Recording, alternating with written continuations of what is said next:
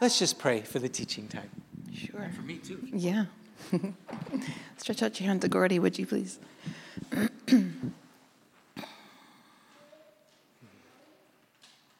Sweet Jesus. they made an ice cream shop out of that name, but we know the truth. Lord, I thank you so much for Gordy, for who you've made him to be, for how he just vulnerably brings himself week after week after week.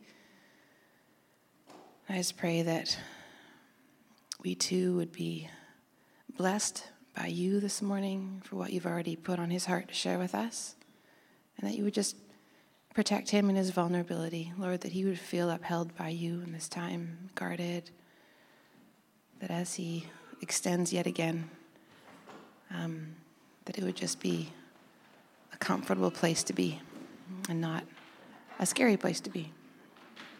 I ask in your name. Amen. Thank you. Awesome. So, the first thing I'm going to be talking about loving your enemies.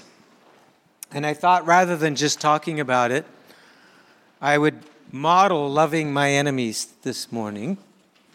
Because, you know, um, with regards to certain things, I was in Calgary last couple weeks ago, forced visiting my father, and I attended this fundraiser my sister was putting on for a house building project in Guatemala. And uh, I won a raffle. And unfortunately, the, what I won uh, was quite painful. And so, in the spirit of loving my enemy, I would like to offer this to Gordy Guy Bosch. So, Gordy, this is a Calgary Flames hat with Lanny McDonald's signature on it. And this is a genuine NHL puck. There you go. So, uh, just want to say it hurts. It hurts. But Jesus said to do it, so we're going to do it.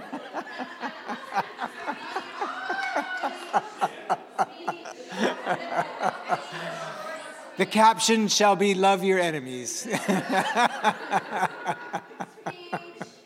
My two favorite teams are the Calgary Flames and whoever plays the Vancouver Canucks.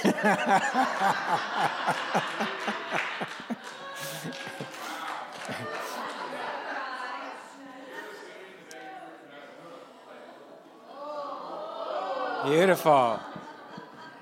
So, for those of you on podcast, I just presented a Canucks or a, a Flames hat to Gordy, and um, one time we were going to, a, I think we were going to a game, and the streets were just packed with with Canucks fans. It was when they were still here at the the Coliseum. And we had the window down, and Gordy was yelling at the top of his lungs, Canucks suck! So, it's kind of dangerous live to tell the story. So, so today, um, I want to. We're going to continue on this theme of sustainability, a sustainable outward focus. And um, at Christmas time, one of the most precious gifts I received, uh, um, among several, was this big, thick book called Paul by N.T. Wright. And it's N.T. Wright's uh, uh, newest offering and it, it's a biography on Paul. And I sometimes I read when I have insomnia. So the other night I had insomnia, and I was reading myself to sleep. And I was near the end of the book, and I was struck by how N.T. Wright describes the churches that Paul planted as outward facing churches. He uses the term outward facing. So these, these churches that Paul planted in the early church were communities that did not exist for themselves. They existed, they realized they existed for those outside, for others. They were servant communities. And I was so touched by one of the most tangible ways that he gave an example of how the early church was outward focused. Did you, know that one of the ways the early church grew so fast, we knew they, there was just ge- geometric growth. And we always think it was because they were great evangelists. You know, they had the four spiritual laws down and they healed the sick, and there was some of that. But one of the reasons the early church grew so fast in the early Roman Empire is that infanticide, which is baby killing, was rampant in the early in the Roman Empire. And, and babies, especially if they were girls, were abandoned at these garbage dumps.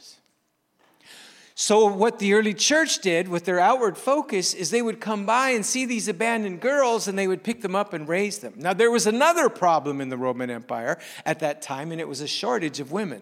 And as a result, there was, there was a really slow birth rate. But what happened is because the church was taking these girls in, these girls were raised, and there was a lot more eligible women in the church.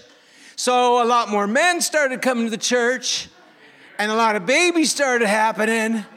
And even if the men didn't become Christians, the women would disciple the children, and the men would bless them to, to be Christians, and often the men did become Christians. And the church exploded. It's a good story, eh? So, um, that story gives us kind of the warm fuzzies, but it's kind of in the spirit of, of Luke, who said, uh, Everybody matters to God. And, and we like that, except when it comes to our enemies. And how, what does that look like? And I'm still getting the flashing here, so I think I'll just turn around and look at this. And let's look at our text. Jesus uh, talks about uh, this everybody mattering to God. And he, he launches in this Sermon on the Plain to this very, very difficult passage about how we're to be towards those who have been hurtful to us. But to you who are listening, I say, love your enemies. Do good to those who hate you.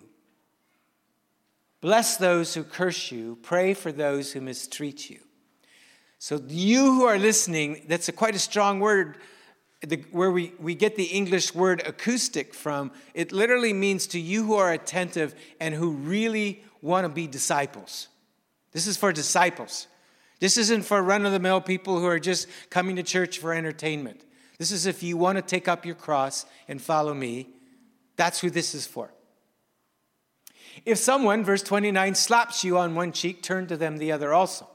If someone takes your coat, do not withhold your shirt from them. Give to everyone who asks you, and if anyone dem- uh, takes what belongs to you, do not demand it back. Do to others as you would have them do to you. If you love those who love you, big deal. I'm, I'm sorry. What credit is that to you? Even sinners love those who love them. And if you do good to those who are good to you, what credit is that to you? Even sinners do that. And if you lend to those from whom you expect repayment, what credit is that to you? Even sinners lend to sinners, expecting to be repaid in full.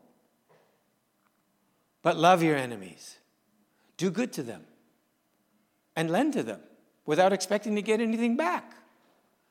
Then your reward will be great, and you will be children of the Most High because he is kind to the ungrateful and the wicked. Be merciful just as your Father is merciful. Have some family resemblance. Do not judge, and you will not be judged. Do not condemn, and you will not be condemned. Forgive, and you will be forgiven. Give, and it will be given to you. A good measure, pressed down, shaken together, and running over, will be poured into your lap. For with the measure you use, it will be measured to you. I'm going to stand a little bit like this because my screen is a bit dodgy, so I, I may, may have to look back a bit. So I'm not ignoring or being rude to you guys. I'm just, okay? Thanks for the mercy, Veronica. So, you know, I, I was raised in the church, and um, I, you know, during my eh, junior high years, I was kind of in these stages between backsliddenness and being really on fire. So some one week I'd be really on fire for God, and the other week I'd be backslidden. One of those times I was on fire, I read this passage, and I was being bullied by this guy, and I was in grade seven. I think he was grade nine or eight. Big guy, twice my size, almost. I mean, he was a big guy. So I thought, well, I was reading this, and I thought, well, I'll try that. I'll try what Jesus said. You know, because normally, you know, you're grade seven, you're snarly, and you, you know, you, you find a way to fight and and so uh, I first prayed for him, and I felt this compassion for him. I all of a sudden thought, this guy, I just, I felt his brokenness and his pain. So, so every time he, he was, you know, and he, he wasn't physically violent, but one time I was I, I, had a bunch of books and I was climbing a set of stairs at the school, and he came down the stairs, saw me, and went, woo, and he gave me this like hockey body check, and my books went flying everywhere, and you know, and I felt so humiliated and embarrassed, and but I just chose to be to be kind to him, to be gentle to him. Every time I saw him, to smile at him. And long story short, within the within by the end of the year, he was my friend, and he was my bodyguard. Seriously. Like anybody pick, I mean, I felt safe like around him. And I realized that nobody had shown this guy respect. And because he hadn't had that, he didn't know how to give it. You're, you're only disrespectful to people if you haven't been respected yourself. So it was an, it was an interesting experience for me. Now, that is not a prescription for every situation that people face or that your kids face. And if I knew my kids were going through that, I probably would handle a lot differently. So I'm not, I'm giving you a, a, a, a description of how this played out at one point in my life. And I think that's the point of this passage is it's, it's descriptive of different ways that we can live out a principle that Jesus is trying to get at here. So we're going to take some time to do that because what Jesus is not saying in this radical inclusion and how far we take this, he's not saying that we enable bullies or have no boundaries or that we ignore human and civil rights, including our own, or that perpetrators aren't punished for criminal behavior, or that force is sometimes uh, isn't necessary to restrain evil. Sometimes force is needed in a fallen, broken world. And it's always interested me, pardon me if I'm a little bit cynical here, but it's always interesting to me how that, the, that as a result of the fall, the world was so violent. And uh, because it was so violent, God wiped everybody out. I don't know. I just my head just can't get around that. And uh, so, so all that to say is sometimes force and violence is needed to restrain violence, and it's hard. I was once listening to a pacifist speak on the Second World War, and people said to her, You mean we shouldn't have confronted Hitler? And she said, Well, what happened by then is we had lost too many wars decades before. And that by the time Hitler came along, it was immoral to fight him and it was immoral not to.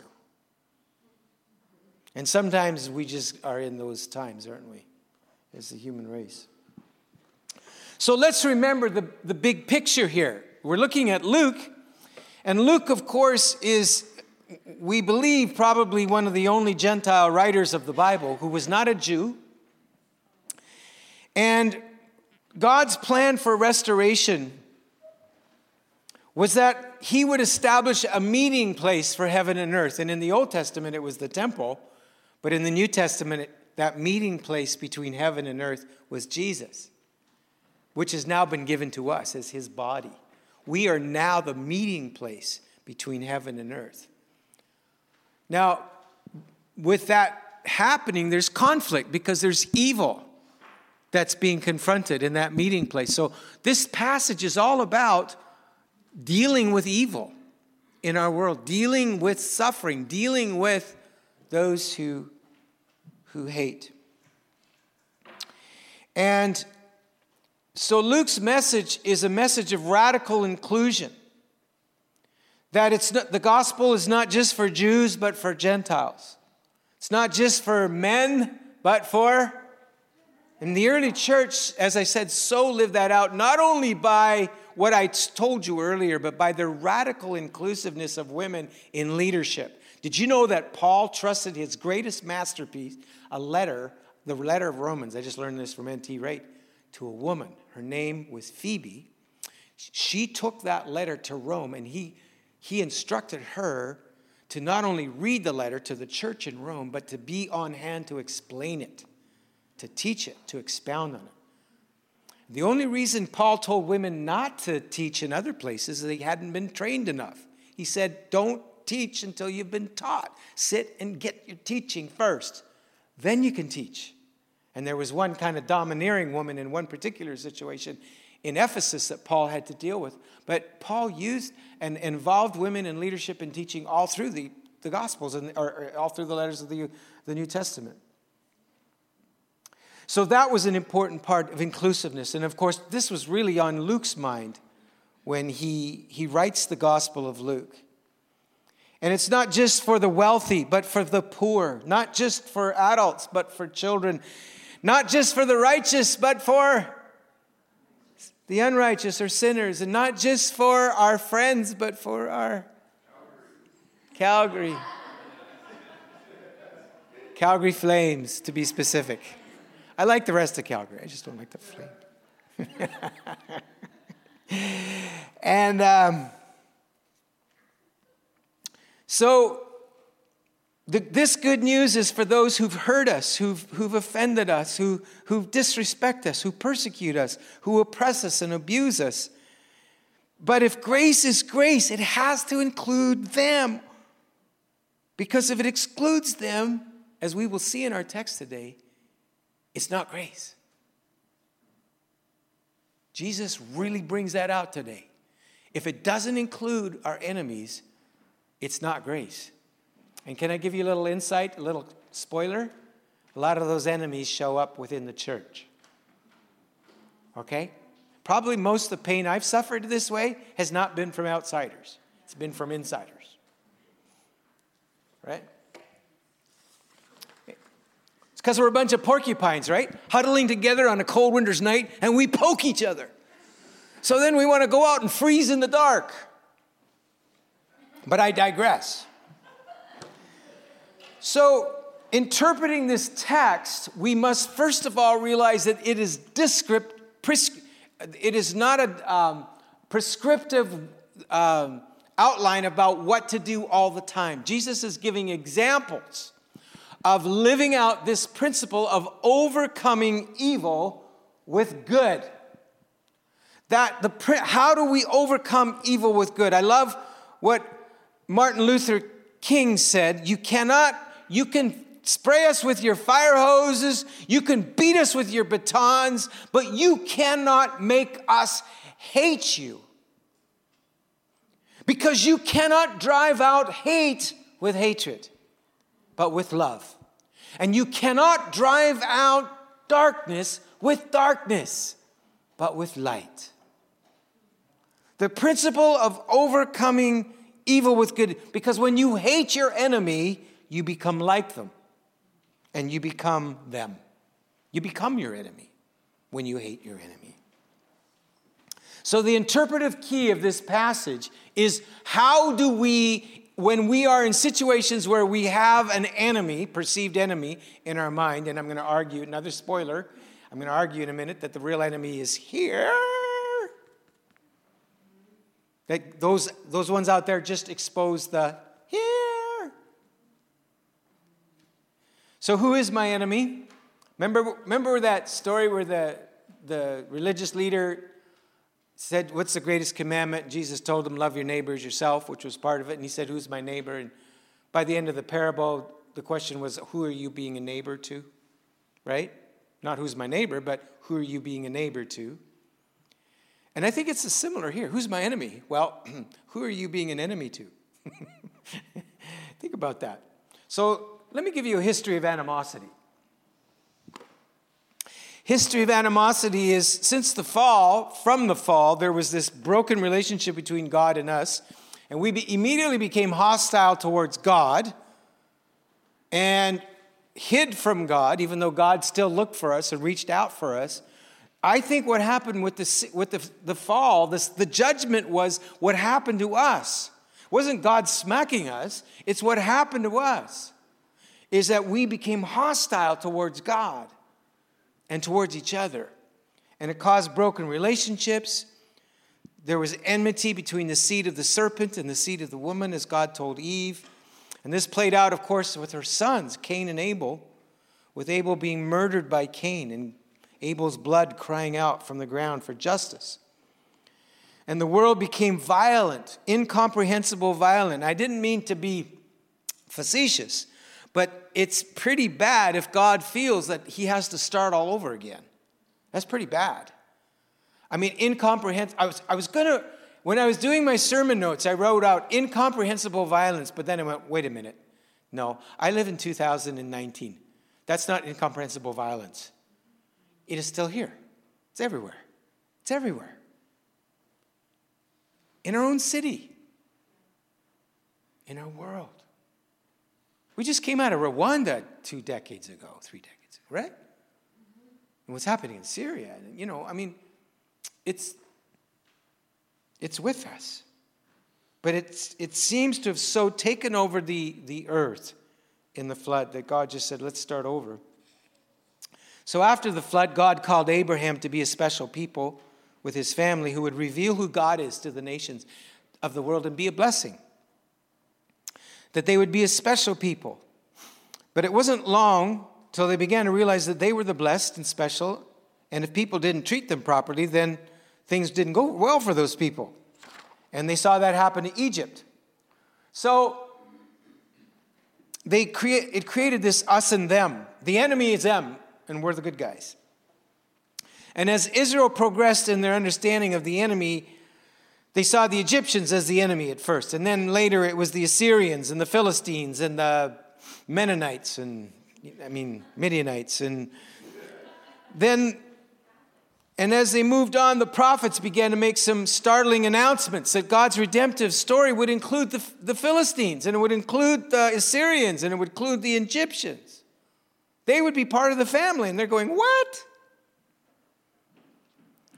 And they begin to discover that, as far as God was concerned, some of the enemy was among them. Their own idolatry and injustice towards each other. Somebody mentioned Isaiah 58 this morning. That was God's, just was so hurt by the way they were treating each other, right within the family of God. So the enemy became much more murky and sinister and kind of gray than we first realized. It's not those guys, it's not the liberals, the alt right, the lefties, the Dems, the NDP, or the Muslims, or the conservatives, or the pro choice, or the pro life, or the SOGIs, or the rednecks, or fill in the blank. The enemy's here. By the time we get to the New Testament, the concept of the enemy radically alters where both good and evil, as Solzhenitsyn said, rise, lies right in the middle of our hearts. There's this line between good and evil that's not between east and west, but down the middle of every human heart, Solzhenitsyn said. And this is why we need the gospel, because the gospel is the only thing that can deal with this. You know, when Samuel Champlain came to the shores of Canada, he discovered such beauty among First Nations people. He said, and he wrote that in many ways, First Nations culture was superior to their Western culture. But he said there was one thing they couldn't, he, they couldn't get a handle on they could not break the cycle of revenge. That when one village would attack another one and plunder, the other village felt that the only way to resolve that was revenge. They had to get justice back. And so there was this endless cycle of violence and counter violence. And so on that regard, they needed the gospel. We don't apologize for bringing the gospel, we apologize for bringing all the other crap our colonialism and our, our, our Western system of values that plundered them. So, let's look at some sample enemies and responses. The word for enemy in the Greek is a hostile, someone who's openly hostile towards you. And they've demonstrated by action or attitude that they hate you. They're your adversary, they're opposed to you, they don't want you to be blessed. They're opposite of what agape is. Love is wanting your best interest at heart. They have your best interest at heart, but they rather desire your harm or your demise. And this is often described in the imprecatory Psalms, isn't it? I read an imprecatory Psalm this morning. It's kind of ironic. My story on loving your enemies, and it's all like, let your children be beggars and fatherless, and your wife be a widow, and you blankety blank. You know, I mean, Psalm 109. If you have a chance, read it. It's like, that was really ironic like, for, for that to be my psalm this morning. But I think God was in it, and I'll explain why in a minute. So, who'd ever be like that towards you? You're such a wonderful person. You're so beautiful. How could they ever treat you like that? Well, it happens. For inexplicable reasons, people choose to be your enemies. Usually, offense is never intended, but it's taken. That's usually how offense happens. It's usually never intended, but it's offense taken. You say something, or you don't say something, or you look at somebody, or you don't look at them, or some kind of offense occurs, or there's a misunderstanding, or you're in an argument, and you know, it's like me with Kathleen. Sometimes she'll say, You're angry, and I'll go, I'm not angry right? So sometimes we're very unaware of our body language and how we're coming across. Um, that's why marriages are good, by the way, for stuff for self-awareness. So maybe uh, you wear a hijab, and so your schoolmates assume you're a terrorist, or you have a different skin color, so people assume you're lazy or you're here to take over our country, or other preconceived stereotypes. You're perceived as the teacher's pet or dad's pet, like Joseph was. Jealousy, you're a threat to people's well being. And I will argue, as I said earlier, more than that, that often these enemies happen in the family of God because of our proximity. And I think because of our expectations of the family of God. What is it? Blessed are those who expect nothing, they'll, ever, they'll never be disappointed. But when you come into the church, you know, this is the family of God. I remember uh, Ian Provan, the Old Testament professor, doing a lecture one time on the family of God. And you know what his, his illustration was? Joseph and his brothers, the family of God.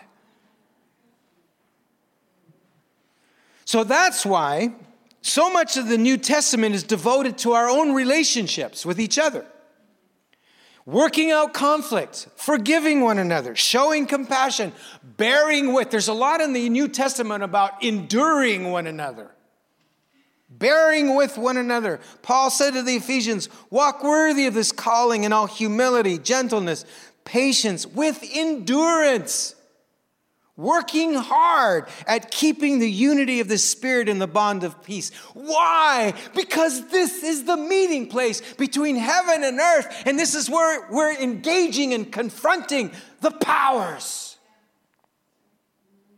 It's right here. It's not up in some heavenly realm where you run outside somewhere and yell at demons. It's right here. This, there's so much at stake. That's why we're doing the emotionally healthy relationships course. It's not some cute little course to make us all feel better and have little fuzzy wuzzies. It's, it's warfare. We're dealing with generational stuff. Discipleship 101.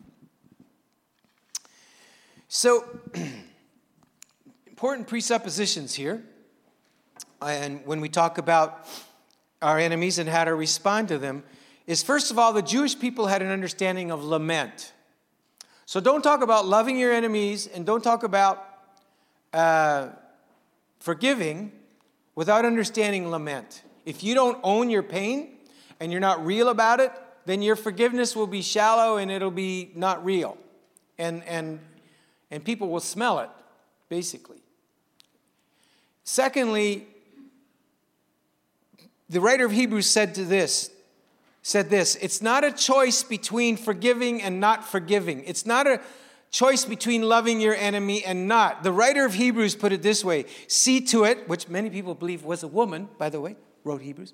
See to it that no one falls short of the grace of God, there's no author mentioned because she was a woman and wouldn't have gone very far back then. See to it that no one falls short of the grace of God and that no bitter root grows up to cause trouble and defile many. I'm going to read that again. See to it that no one falls short of the grace of God and that no bitter root grows up to cause trouble and to defile many. So the choice is not be between forgiveness and not forgiving. It's not between loving your enemy or not loving your enemy. The choice is, is when you've been hurt or offended is will you receive the grace of God for you or refuse it? And lament is part of that process. Is going to your, your father and receiving grace and comfort and and the mercy that you need,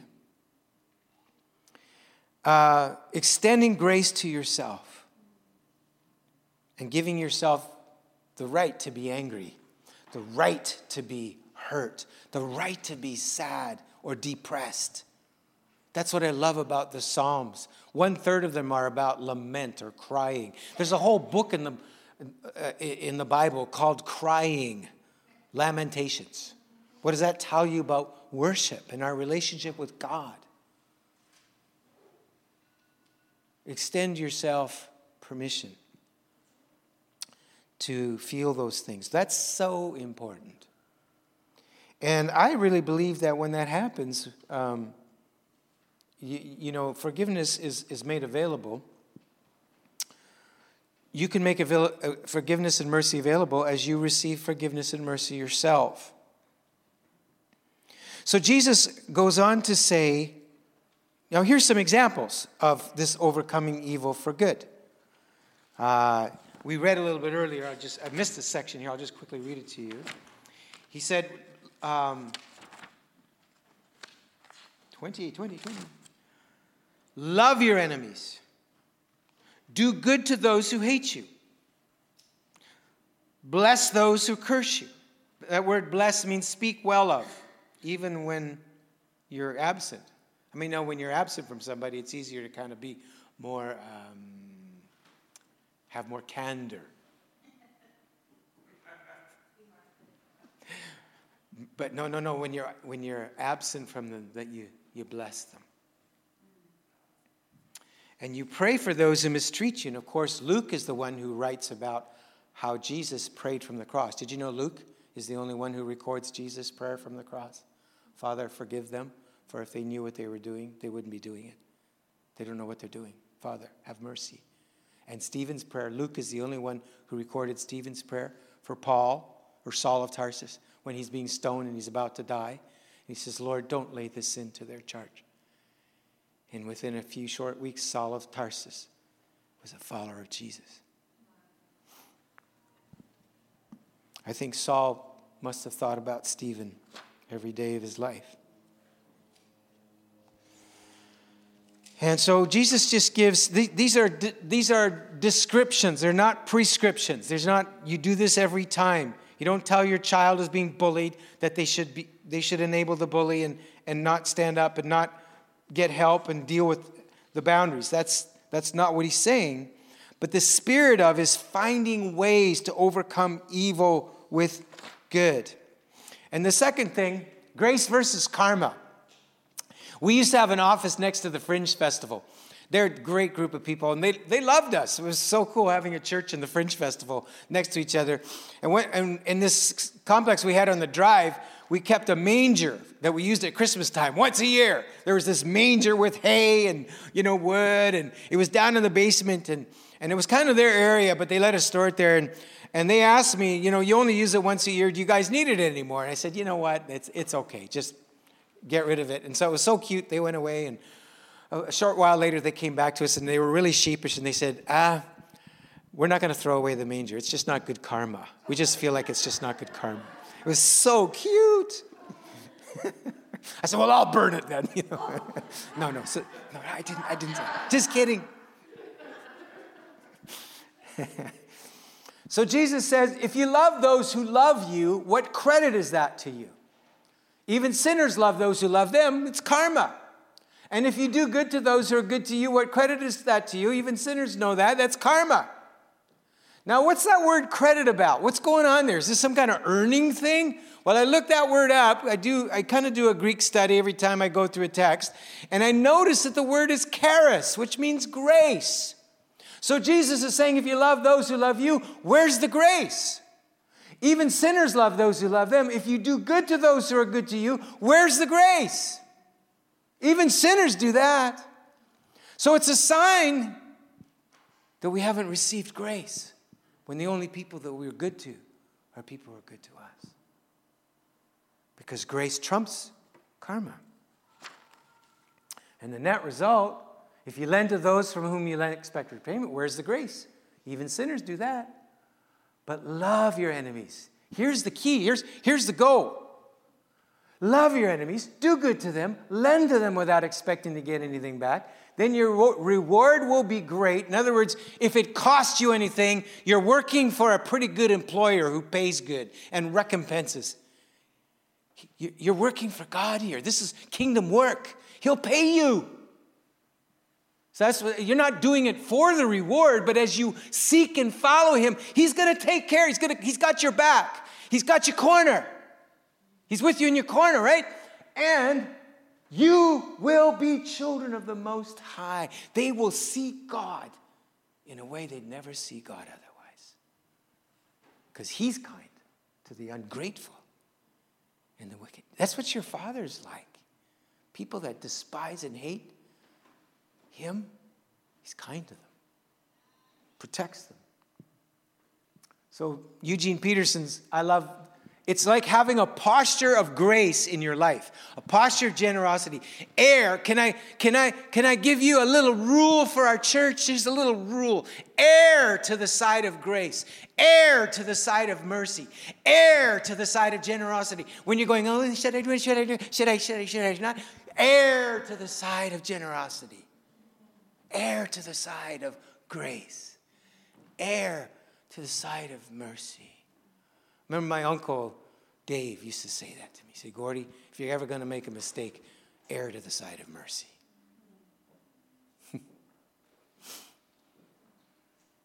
That's the God I follow. He errs to the side of mercy. He's so reckless in his love for us. So, Eugene Peterson, I love this. Don't pick on people, jump on their failures, criticize their faults, unless, of course, you want the same treatment. Don't condemn those who are down. That hardness can boomerang. Be easy on people. You'll find life a lot easier. Give away your life, you'll find life given back. But not merely given back, given back with bonus and blessing. Giving, not getting, is the way. Generosity begets generosity. Love that. And I'll give you one example. Does anybody know this building? It's a one room schoolhouse in Pennsylvania.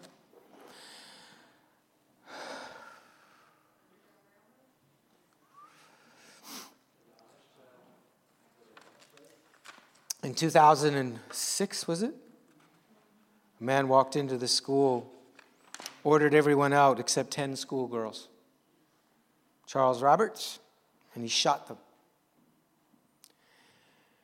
It was an Amish school, Pennsylvania. Five girls died on the scene. Five survived, but of course their lives would never be the same. And he was angry at God for allowing his daughter to die at birth years before, and he never forgave God. And he was his way, and he, when the police broke in, he shot himself. He was in the community, he was neighbors to these people. His family was neighbors to these people. By now, of course, school shootings were all too common, but this caught the world's attention. Do you know why? Because in the midst of their grief over this shocking loss, the Amish community refused to cast blame. They didn't point fingers. They didn't hold a press conference with attorneys at their side. Instead, they reached out with grace and compassion to the killer's family. The afternoon of the shooting, an Amish grandfather of one of the girls who was killed expressed forgiveness towards the killer, Charles Roberts. The same day, Amish neighbors visited his family to comfort them in their sorrow and their pain. Later that week, the Roberts family was invited to the funeral of one of the girls who'd been killed And at his funeral, at Charles Roberts' funeral, Amish neighbors outnumbered non Amish neighbors at the funeral. Incredible. There's actually a play going on in Vancouver right now on, on that at the, uh, in, on Granville Island. In fact, I think there's two more showings. One's this afternoon, one's tonight. I know the Oscars are tonight, but I think it's after the Oscars. Yeah. Well, I mean, that's just one of so many stories I could tell you, right? We, we know. But you know, you know what that story is. That's Jesus. That's the, that's the gospel. That's the cross. That's how God won his victory. That's how God, love always wins. So the reason this is so powerful is because this is a vivid demonstration of the, God, the good news and the character of God to our world. And it occurs when we, as followers of Jesus, find creative ways and grace to love our enemies, overcoming evil with good. That means dealing with the enemy inside, dealing with our enemies in the church, so that we can be a reconciling community to the enemies outside. So, for our ministry time, based on the definition given, who's an enemy in your life? And on a scale of 1 to 10, where are you on the grace scale? 1 being, I want nothing to do with them, and 10 being, you desire to show kindness to them, even if reconciliation hasn't happened yet. And based on your response to question 2, what is the next step? God's a gracious, gentle God. He's not asking Rome to be built in a day. But what's the next step? And have people pray with you about and have a way to process your anger and your hurt and your your grief. And can I add fourth one? Where do you need to extend grace to yourself this, this morning? Where you've been hurt, you've been wounded, and you need to grieve and rage. Maybe you need to grieve and rage at God. Job did. Maybe maybe there's nobody else you can feel like you can blame right now except God, like this guy.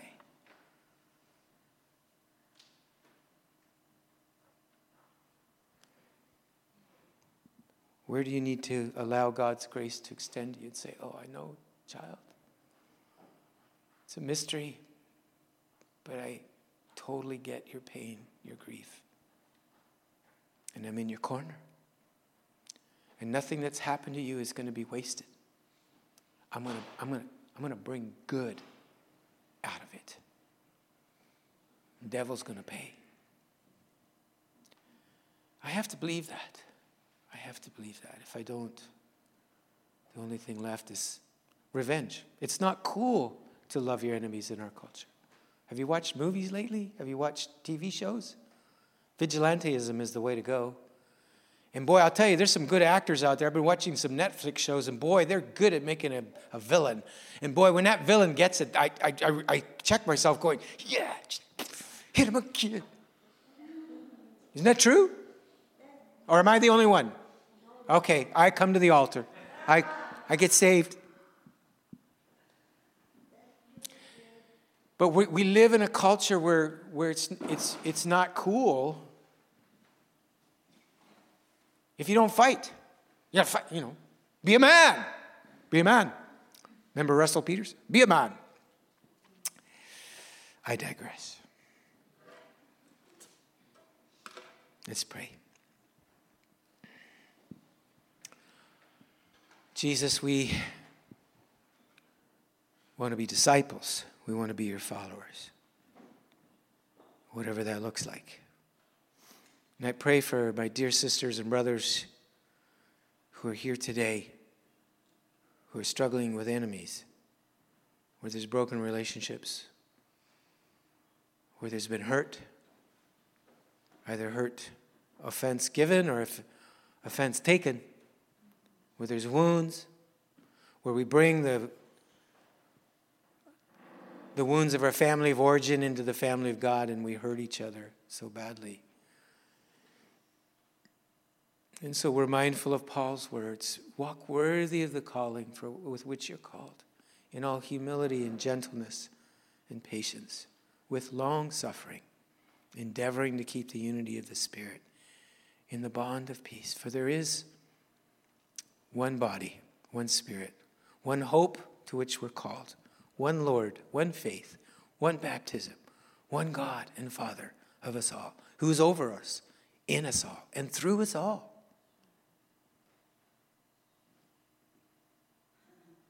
But to each of us has been given grace according to the measure of the gift of Christ.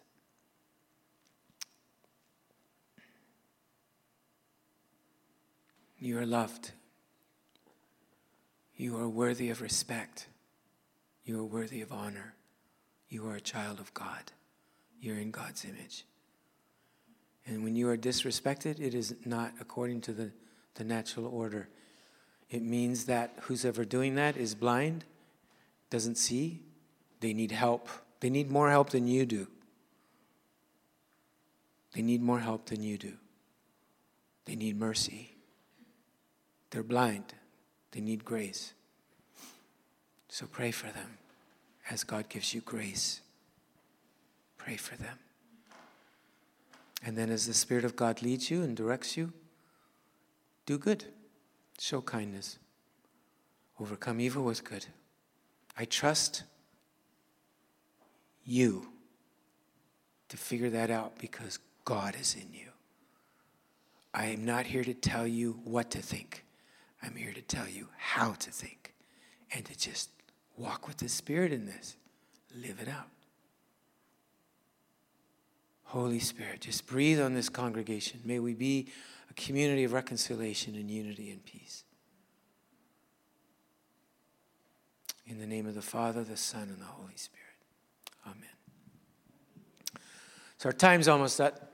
Um, we need to uh, sign our kids out in a few minutes.